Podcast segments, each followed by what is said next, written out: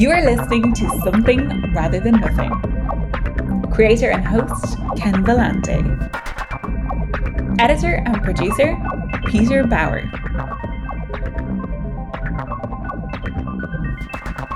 This is Ken Vellante with Something Rather Than Nothing, and uh, got a special guest to this episode, Liz Medina, uh, who is the head of the Vermont AFL CIO. And I just wanted to welcome you, Liz, to uh, to the Something Rather Than Nothing podcast. I'm glad to be here. Thank you. Yeah, and um, uh, I was I, I, came in contact with um, you know the work you do on behalf of working people. Uh, we share a common uh, union in our background of the United Auto Workers uh, 2322 um, that connects Liz and I at different times uh, belonging to the same local union. Um, prior to getting into the you know union stuff and podcast and and all that type of thing, I wanted to ask you, Liz when you were born, were you an artist? Wow, what a provocative question. And uh, for the listeners who could not see, I was uh, pumping my fist when mentioning UAW. It's a great union, uh, very important union, proud to be a part of it. Uh, wonderful, exciting, radical history in that union, too, for another time. But as far as being born an artist, oh, gosh, I'm of the philosophy that everyone is born an artist insofar as we all strive to find a creative expression for uh, meaning making in the world and trying to understand the world. And I think that's a natural inclination for human beings. And I think the artist gets uh, sucked out of us in so many ways, unfortunately, through uh, just being run through the complex uh, ideological and material apparatus of uh, capitalism and its attendant forms of oppression that we live under. It, uh, it's a, an alienating experience. Alienation is one of the defining features of living in a capitalist society and a big part of my artwork as well. And I think that is a force that unfortunately robs many of us of the artists within each of us. Yeah, yeah, and, and and thank you for your comments. I it's it's been absolutely um, uh, a critical piece of the show as I've explored art and philosophy and getting into fundamental questions about how you develop an artist or you don't develop as an artist, but also um, the marketplace for artists, right? Um, you know, what does it what is it like, or what does it mean uh, to be an artist in you know the United States, 2021? Um, and uh, what I find is, you know, when it comes to political economy, it's front and center of how people develop and in what their art is able to do. And I think in our discussion, Liz, um, that's going to come up because we're talking about working people. We're going to be talking about the art that you create and uh, how do you do it in those conditions. Um, I wanted to ask you a, a, major question just to, to frame the, the discussion uh, about art. I wanted I wanted to ask you another tough one right off the bat is what is art? Whew. Yes. Uh, and I, you know, do not claim whatsoever to be defining art uh, in any kind of absolute sense. And I welcome everyone's uh, responses and challenges to my definition of art. I think to you know really give a dry definition to start with and unpack it. An art is a collection of a, a certain collection of uh, world making or, or, or craft making processes that have traditions and go through different iterations throughout history and take different forms. So, what does that mean? That means, you know, the practice of painting uh, that has been around since, you know, pretty much forever. You know, we all seen the cave uh, paintings. Um, sculpture, that's also very ancient. And of course, there are new mediums that come into the loop, but they can usually be uh, at least discussed in relation to someone, even if it seems very far and abstract, to visual culture or our broader uh, traditions of, of art making as we understand it. And so there's, uh, and, but these practices have served this kind of different, uh, you know, craft making that rises to a, a higher level of, of, of, personal expression, of, of cultural expression, of a, a community's self-expression. Uh, you know, they uh, have a very different meaning, I think, in, in this day and age. Um, they, they, I, I think it's art today, as most people would understand it, you know, really is kind of, of course, a reflection of the type of um, society we have, which is capitalistic. So, it, what is that? It's a, it's, it's market. It's, uh, it's about the individual and that kind of expression. And, and that, that's not to say that isn't art, but uh, I think art more broadly is just, you know, the continuation of certain uh, the iterations of certain traditions. And so, um, and that's you know broadly speaking what it is. I there you know you can uh, add even more broader philosophical interpretations about meaning making and um, expression, but I think it is a you know to give a dry definition. I think that's what art is, and I, I think there's something to be rescued too about art and on other um, periods of time and in other cultures that could be really restorative and healing to communities today because like i said it is um, it has a particular uh, un, meaning under our society that i think is very narrow and excludes vast a number of people and, and limits what art can be uh, so I think it's you know ever changing and fluid, but I think it's been recognized as you know certain practices and traditions for sure. Yeah, I wanted to to to explore, and, and thank you, thank you for that. I wanted to explore um, maybe a complicated idea in you know uh, we've had a little brief discussion around you know working class art and how art is defined. I think when you say art uh, to most people, what pops up is maybe a bourgeois notion of like of a painting in a place or a sculpture. When when you say art to people, it tends to spark uh, elite or high art as, as as being art. And you know, I, I, I think the expression you know working class art you know depicts that you know this comes from working people and it might have a different nature and a different um, uh, type of um, type of expression um, what I wanted to ask to, to to ask you, Liz, is how difficult do you think it is to um, create and popularize, let's say, working class or labor art when most people think about like uh, work in, in in things like that to be something to move away from when you when you're away, you know, when you're done with it, right? So the idea of nine to five, get home, have your meal, and then put on TV or art or something to watch and kind of not go back into work.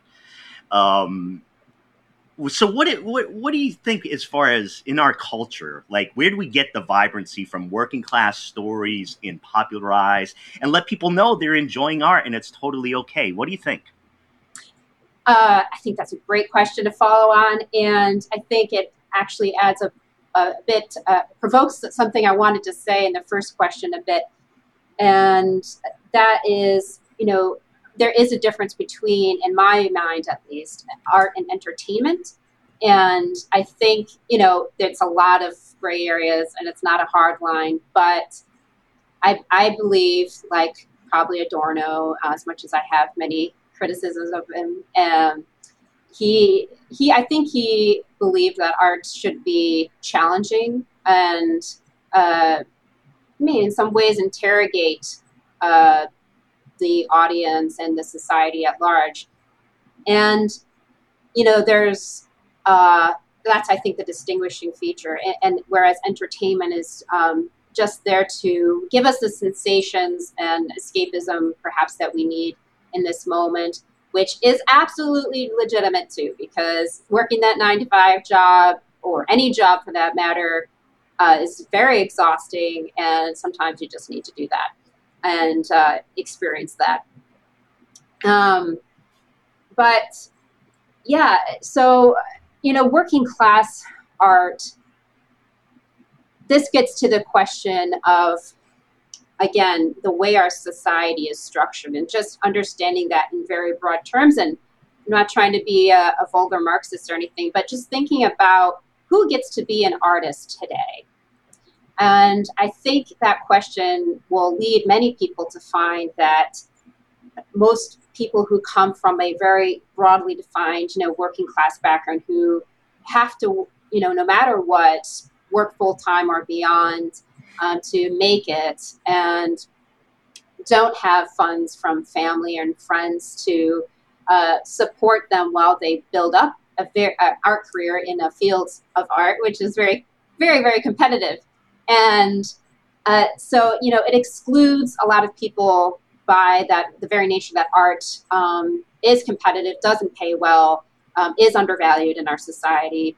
And that exclusion, of course, uh, excludes working class people from all backgrounds, uh, especially women and people of color, indigenous people, people who have been historically marginalized.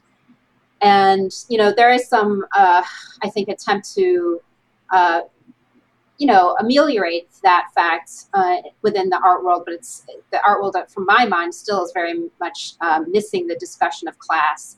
And um, I, I have to say, you know, the what working class art can be. That's a really important and provocative uh, question. Or what is that? You know, um, for uh, for people who want to use art as a means to, uh, you know, mobilize social movements, build um, a new world. And I think, you know, gosh, I think working class art at the end of the day is not so much about um, you know, just attempting to show working class life um, or, or pop culture, but also being made by working class people as well. Uh, you know, allowing them to experience um, uh, creation and, and, making something in an unalienated way, where they, you know, aren't doing it, yeah. you know, for their employer for money per se, but they are just uh, trying to understand and express their lives and um, you know that's why I think working people is uh, I don't know if they would call it art. I find it, um, there's an art to interviews as well, uh, a documentary form of art, and and I find that to be very powerful. And and I find you know if they any opportunity to bring the arts and into the working class communities to be really potent as well. Yeah, thank you, thank you, Liz. I um and and I know there's a lot there. I mean, because because mm-hmm. I've um, I think it's useful to identify you know working class art and what it is, but you, I think you can even get into like you know what the materials are, how it appears, what's the method of distribution, how it's shared, and so it's it's it's. Uh, but in order in order to continue the piece about working class art as directly applied to your work as an artist and um, you have a podcast called on mass and um, i've listened to it i really enjoy it and uh, storytelling and um, I, I, listened uh, as well to um, uh, i believe it's john henry um, F, F, i love that legend um, uh, so you do that and you, and you create that can you help the listeners understand what you're doing, uh, you know, capturing those stories, presented them in a podcast format, and how that how that ends up being an expression of yours as an artist. Yeah, I, it's a uh, it was quite a transition for me because my background is in visual art, and I had been trying to convey concepts and little fragments of stories through visual art for some time and finding myself frustrated in that I can't get the detailed richness of a you know more in-depth story in the a single image or anything of that nature and I, I kind of let um, theory get to my head too. I, I read probably too much Walter Benjamin and um, you know was uh, thinking about the ways in which art is, uh, especially you know painting and other uh, single image visual culture is appropriated to mean different things uh, once you try to gain acceptance in the, the official uh, professional art world which we could, of course, talk more about. But I, I was very, I'm very protective over, I perhaps to a fault about, you know, what stories I want to say, what they mean, and precisely those words. And so I thought, you know, maybe I just need to go to history. It doesn't get more concrete than, uh, you know, the actual details of people's lives and, and, history. And of course, you know, there's subjectivity there too. But um, so I decided, you know, uh, to look into history right in my own backyard uh, in Barre, Vermont. And I had been getting more involved in the labor movement here and it seemed like a nice bridge between my interest in movement building and art making. And I found, you know, some wonderful archives from the uh, Federal Writers Project, which was under the WPA and the New Deal in the 30s. And I just was taken away by the richness and detail and multidimensional characteristics of the stories I encountered from Barre and their granite workers in the early 20th century when that project was done. And uh, I, you know, I think it's so easy for us to, um, you know, think that, you know, I don't know, that we're alone, I guess, in our struggles. You know, I think that's the tendency and the pressure is to just isolate and light us and individualize our experiences. And not only just, you know, on the individual level, but in relation to time and place as well, and all the rich context around us.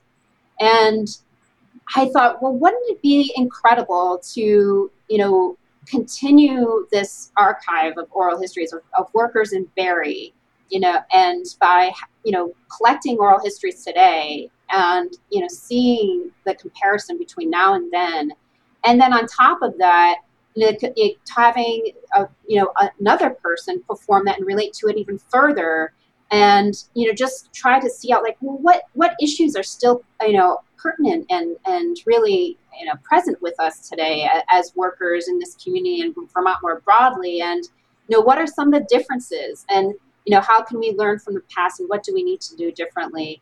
And i, I think um, you know putting it through a class context of working people is such a powerful unifier in being able to bring stories together bring experience together while also honoring difference right? Because it's a huge group of people and you know we're not all experiencing things the same way. So i thought let's do an oral history project. Let's have people perform them and it's have it be a whole season. So you're getting a lot of different perspectives between the past and the present. And we're thinking together about what it is to be working class now and then and what do we you know where is our agency and what do we want to do as a class? Yeah. Um and I pre I, I think it's a I think it's a hell of a podcast and and and I, and I really enjoy I really enjoy those stories. I have a propensity to you know, um, really like the stories. Like not the, I mean, people view it a lot of times as as mundane, but there's such. I think that's uh, like kind of like embedded in our head when we think about like the daily experience of somebody working and their struggles. It's just that we haven't elevated that, and and I appreciate that you elevate it and so you can listen to it and guess what a lot of people are drawn into it when they listen to those stories like wow and um in the sense of place too in particular about vermont which i see as a unique you know, place with a unique history, um, without the like strong urban centers and, rural aspects. And uh, so uh, I guess I'm saying I love the Vermont. you know, me too. Me too. uh, when it's there. Um, I want to switch gears a little bit, Liz, and uh, I just uh, wonder if I could um, uh, chat with you about, um, in, in in general, like you you you work in a very important a role. You are um, the, the head of the AFL-CIO in, in, in, Vermont. And for listeners who aren't familiar with the structure of labor, uh, it's a con, uh, confederation. You probably describe better I can, but American Federation of Labor and the Congress of Industrial Organizations, which combined, um, to the chagrin of some historically, um, post World War II, and, and things were going on there. So it's a labor federation, and of course, when we're talking about workers, we're talking about a huge variety of workers. Um, and you're an activist, and so can you just give us a little peek of what it's like um, in no just in your role in in in in trying to represent all worker voices uh, and and just give us a little bit of that i'm happy to uh, it's it's so much um, there's so much involved in it that I, I don't know if I can do it full justice. But I will say that, you know, first of all, this is the, this is where my heart and my everything is in this work. And I um, I really believe that the change that we all want to see in terms of climate change, racial oppression, inequality really hinges just as it has in the past, but you know, it'll look different um, on the on the working class uh, and um, its particular position in society to make change because we do make society in fact and we forget that. So i i would say you know the being in this position though is a huge challenge and i am challenged every day. I think democracy is hard. I think people don't maybe at least me i'm speaking for myself really uh, you know when we a lot of us just want to you know do what we want to do especially artists right? You know yeah. a lot of artists uh, unless you're in a, a, dance troupe or theater or something where it's more collaborative it's really about individual control and decision making over everything. And you don't get that in an organization. It's not about you. It's about the organization. And you may at times have very strong opinions that go against the grain of the majority. And you have to sit with that and accept the process that is unfolding. Because democracy is important, even if it doesn't always get you uh, what you want 100% of the time. It's important because there is a fundamental element of human dignity in the practice of democracy that becomes enlivened, the, which is our agency to make decisions in the world about how we live together as individuals and collectively. And so many of us are unfortunately alienated from that through our very broken uh, pseudo democracy we have in the United States and um, in, in our workplaces too. Our workplaces are not democratically structured. Oh, uh, so they, they get to be that way a little bit more when a union's there because then the workers have a seat at the table. But without a union, it's just the boss and management, and that's it, or the shareholders, really, at the end of the day. And so, you know, it's empowering and exciting and also very, very hard. And you have to have a lot of conversations every day uh, with everyone to make them, um, not make them, to, to welcome them into that process and um, to make them feel comfortable and valued in that process is what I was really looking for. It, it, because we will all disagree at some point, and we all have um, our lives are tied up in this in the project of, of, what we're doing. We are fighting for people's lives, and so it's you know there's a big emotional element. So most you know my work is just really I, the simplest way to describe it is talking to people all the time, trying to listen and trying to hold this fragile thing of a democratic labor movement together. Yeah. Yeah, and we're speaking with uh, Liz Medina, head of the uh, Vermont AFL CIO, um, artist, uh, activist, uh, podcast uh, producer of the podcast on mass, and with the creative working types. I'm sure there's another six to six hundred items in there, in there as in there as well. So you talked about art and uh, your ideas uh, around it. Um, I want to ask this, specific question of arts, and I know you've gotten into these elements, but um, just specifically addressing. What do you think that the proper role of art in society is right now today? Oh gosh, certainly not for me to say. Uh, I think you know that has to be democratically discussed, right? Um, going back to that, but I I, I think um, where what I guess about you know for me I think of that as where would I what what art do I want to see, or where what what uh, would be the most ideal fulfillment of art in this moment? And I think that would be just letting people be able to make art and and having and that it, that requires so many things. So it requires more free time, and right now we live in a situation where people are working more than the 40 hours that the labor movement has fought so hard for.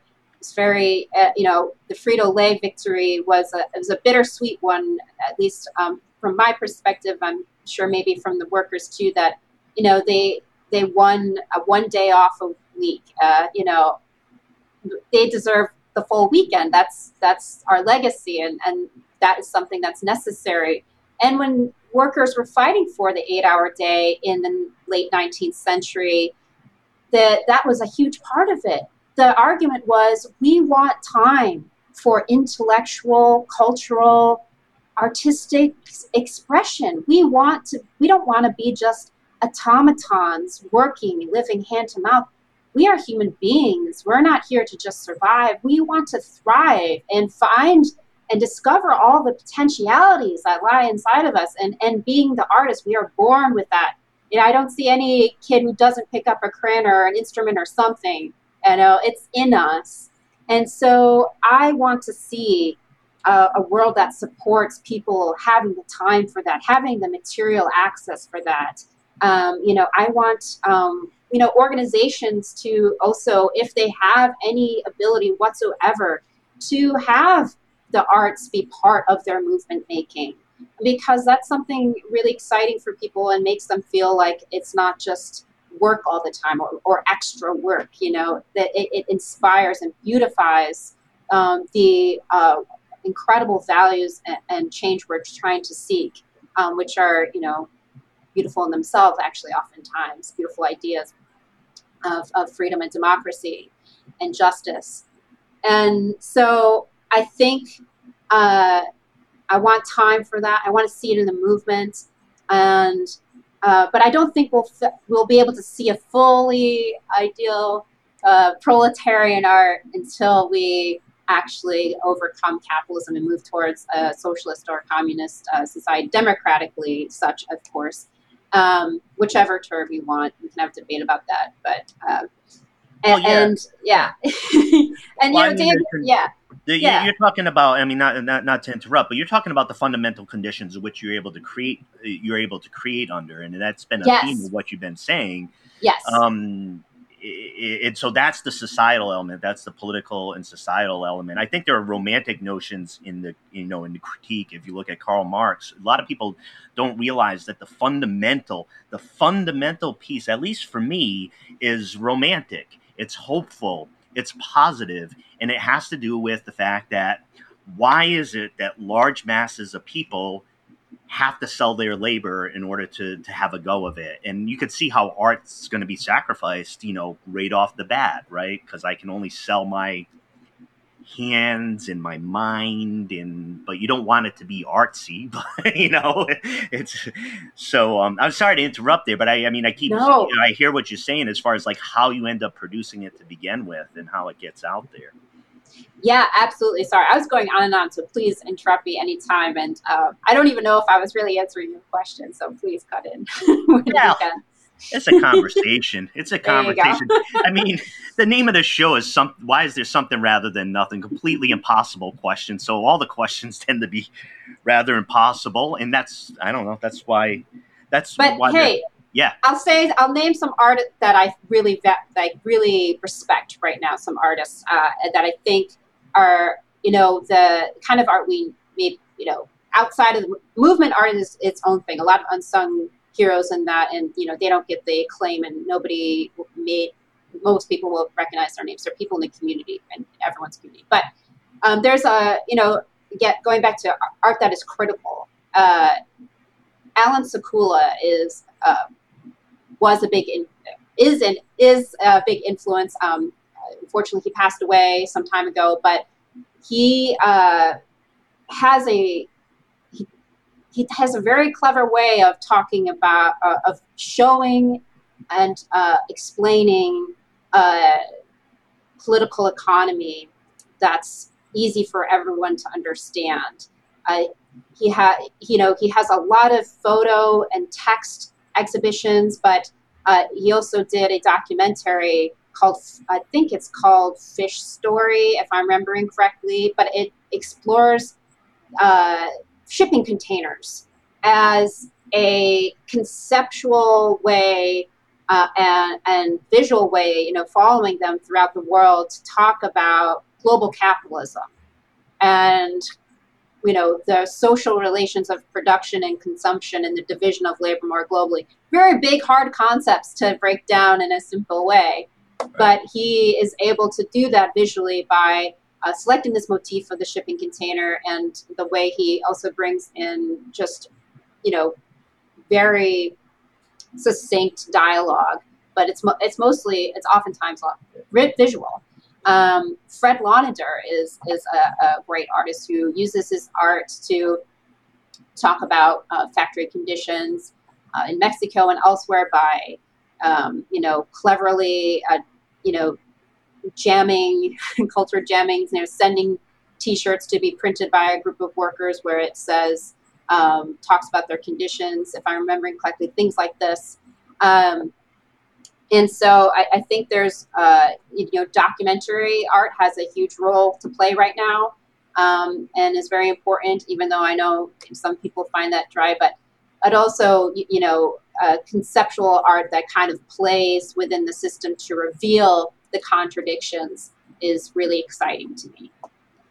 Yeah, yeah. I um, one of the things that I've done because you know I work as as, as a labor rep for quite some time, and uh, I'm an artist as well. Is is is the integration? And I had a recent conversation with uh, Ricardo uh, Levins Morales in. Um, uh, in, in in Minneapolis, and uh, that that that show will be, you know, uh, that show's upcoming. Um, and I, I, was profoundly moved by hearing what he was saying about the the the the integration of art in the labor movement, the artistic expression of workers coming up through, rather than something that comes up, you know, from from above, and his ability to connect uh, concerns about the environment and um, well-being as a human to these, uh, I, I, found um, just just really really moving and incredible. So one of the things I'm trying to do is like either through documentary and film with my members.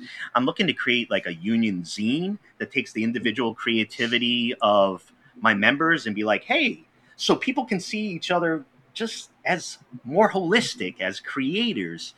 And when I mentioned that to him, it, it, I forget exactly how he said it, but he was like, yeah, that's got to be right in the center. That's how we come up and that's how we organize. And I'm like, yeah.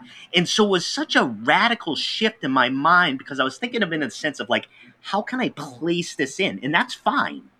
But it really is organizing in his expression. And I told him the first time I realized this in a nutshell, and I represent teachers and support staff, was in the Wisconsin uprising and revolt in 2011. And I worked for Madison Teachers at the time.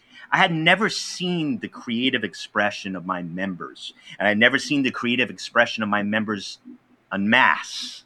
Mm. And seeing them express their frustration, anger, uh, sarcastic wit, um, uh, uh, jokes, um, and do it artistically on signs and around the Capitol, my mind was blown. I'm like, I never even knew my people. Like, I never even knew them, even though I did. Um, so that was such a profound and i had to reminisce back to that and, and, and, and i believe as we were talking about you know working class and art you know as a conceptual piece there's this vibrancy when we get into into our own our creators our collective creators our, our members and our uh, siblings in the movement. That's where the fuel is it seems to me and he handed that over. Is that where the fuel is liz Oh, absolutely. I, I, I couldn't have said it better myself. And, you know, I think the more ways we can uh, give creative outlets to to members and to uh, movement makers and movers, uh, you know, the better. Uh, and hey, I, zines are, you know, to go back to what working class art is, medium is kind of important too, right? Uh, because it has to be something accessible in terms of like it can't cost too much to produce you don't have you don't have you, you can't have a lot of uh, you know obstacles to learning how to necessarily do it either.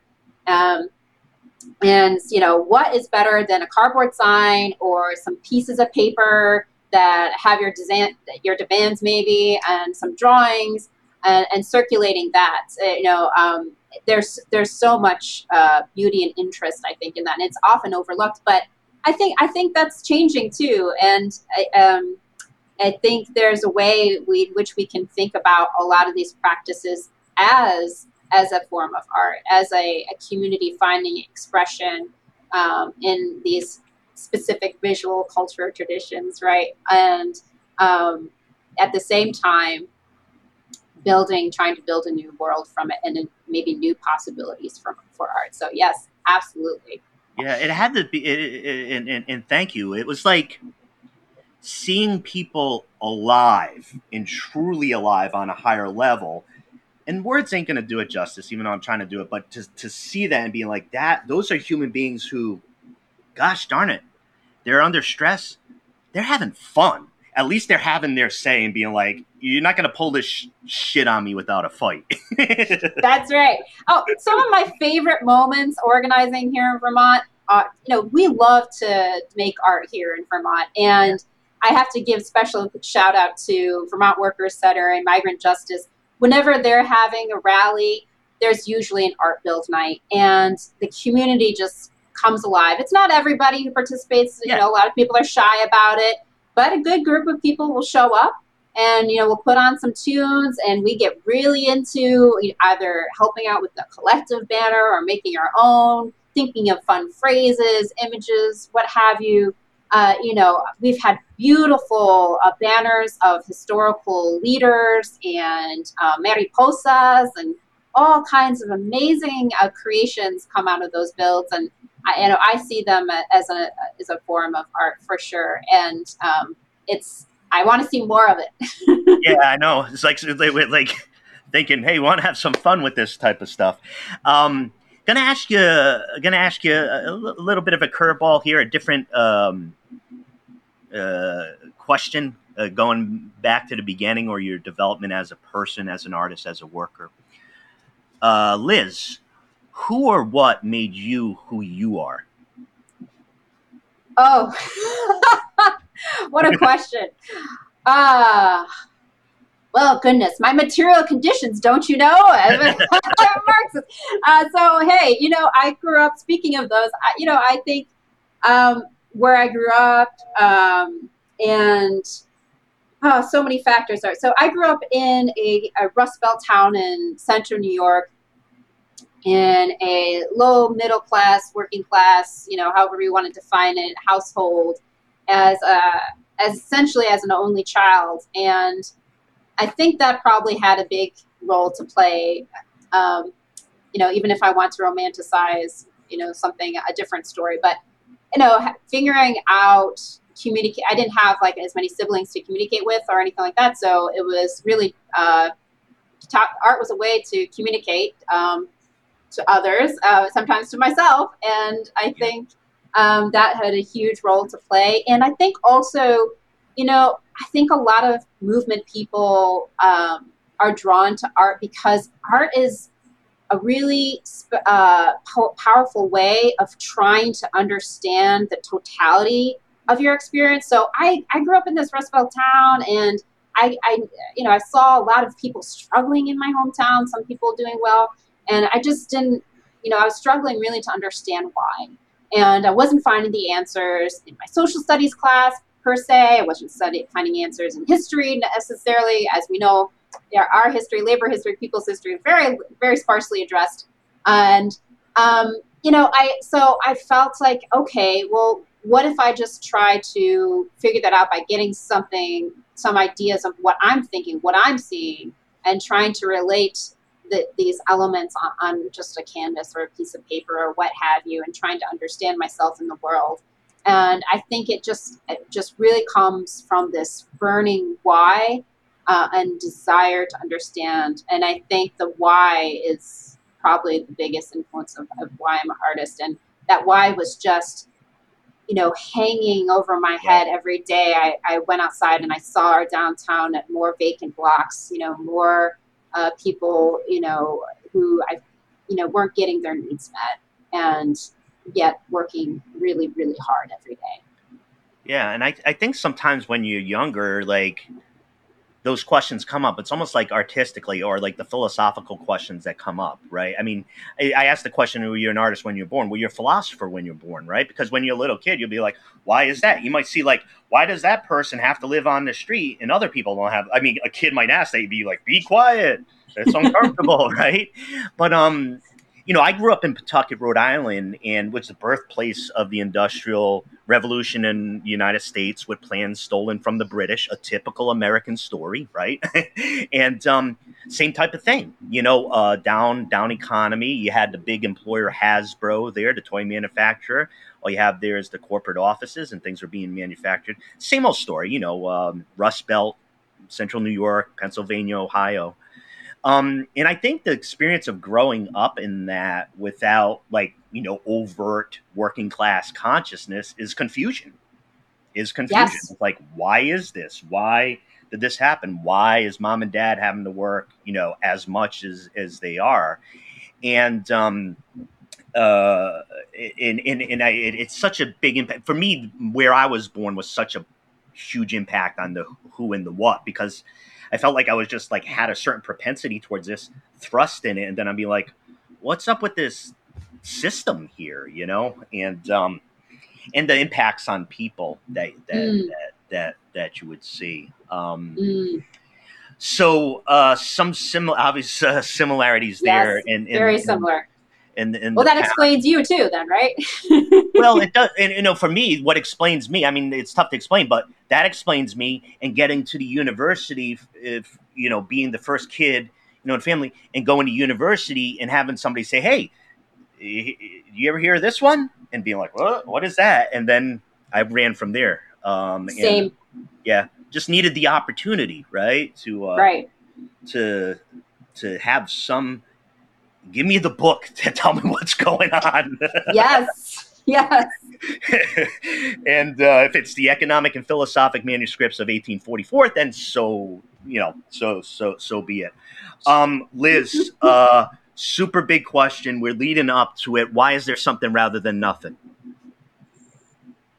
What a big question. I I, I feel like um, we need to have. Uh, Neil deGrasse Tyson uh, on here to talk about that. Yes. But yes.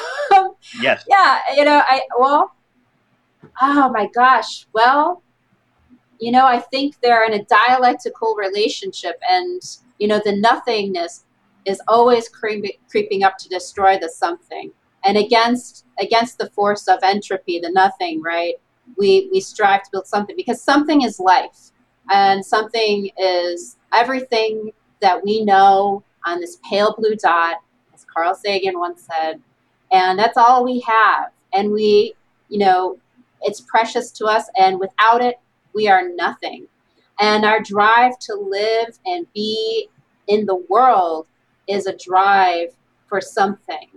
Uh, I don't think we could exist without us striving for something. There's oh, there's something that drives us, a will to live, whether that be justice, love, beauty, uh, unfortunately, some more less virtuous uh, mm-hmm. values, right? As well, yeah. um, accumulation, uh, wealth, um, things like that, and you know that's why we something is driving us so we are nothing, and the nothing doesn't take over.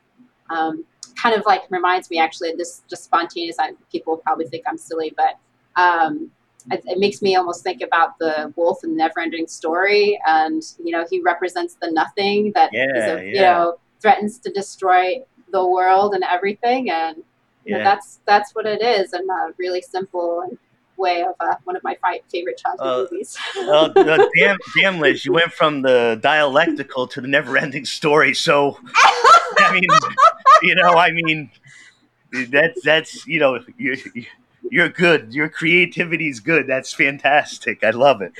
Um, Uh, so uh, we talked about your uh, multiple roles and all the guests that I talked to. I like um, in, in, you being an activist and, and, engaged with the world. Um, I always invite the guests to let the listeners know of like where to find you, where to where to find your podcast, or the work of creative people that you enjoy, or working concerns, or whatever the case might be. So, what what what can people do if they want to learn from you, or interact, or anything like that? Thank you. Yes, uh, I'm so bad at promoting myself, so I'm so glad you asked. Um, I am trying to be on present on social media, at least on Twitter. You can find me at Liz M E D I N A R T. It's kind of like a smushing of Medina and art. So um, L I Z M E D I N A R T um, is my Twitter handle. And um, En Masse Podcast is my podcast Twitter handle. I don't post on there as much, but I'm I really am trying um, to do more. And I um, am excited to say uh, I am working on my second season of En Masse. I have two on, on, on the stove, on the burners, and we'll figure out which one comes out first uh, and bears fruit first. Um, uh, one was uh, uh is revolves around Lordstown and some uh, oral histories I found there, and the other concerns are United Slate, actually, of the Vermont State Labor Council, and um, all the exciting adventures we've been on together, including, uh, you know, our general strike vote that uh, stirred the national for some time. So, um, and just talking more broadly about labor federations is, uh, and why we need them, what they have done, how can we coordinate uh, as a labor movement today. Um, so, stay tuned for all that. Yeah. Um, follow me on Twitter. Also, En Masse Podcast has a website, enmassepodcast.com, and I occasionally try to post updates on there. Great. I really appreciate that. And I tell you, I want to just just mention too, Liz. I mean, I think it is kind of, you know, on this podcast, I, have had, you know, the ability to, to, to talk to a lot of folks, and I think it's kind of a special thing to to note where, uh, you know, uh, as a as a sister in the labor movement, we belong to the same labor union, geographically come from the same uh, you know type of place and some similar experience. I just want to recognize that it's pretty darn special for that to to, to, to happen on a podcast, and um, um, you know I, I I really appreciate your time. I really appreciate work because I know you know when people work in the field, you kind of you know how it is, right? Like you know.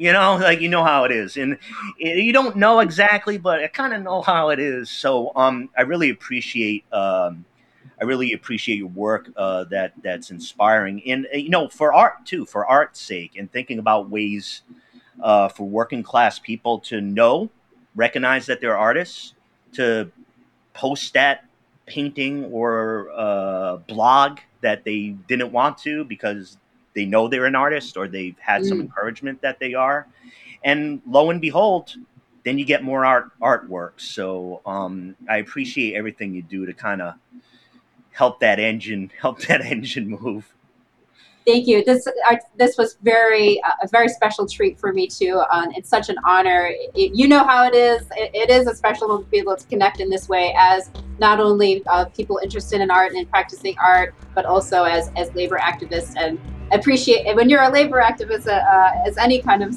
person in the movement. Time is very precious. Um, we, we know how consuming that can be. So thank you again for having me. Yeah, and. Um, We've been speaking with Liz Medina, and uh, again, thank you so much, and hope to uh, chat chat in the future about the the development of the work that we're involved in. And uh, thank you so much for your time, Liz. Have a great evening. Thank you. You too.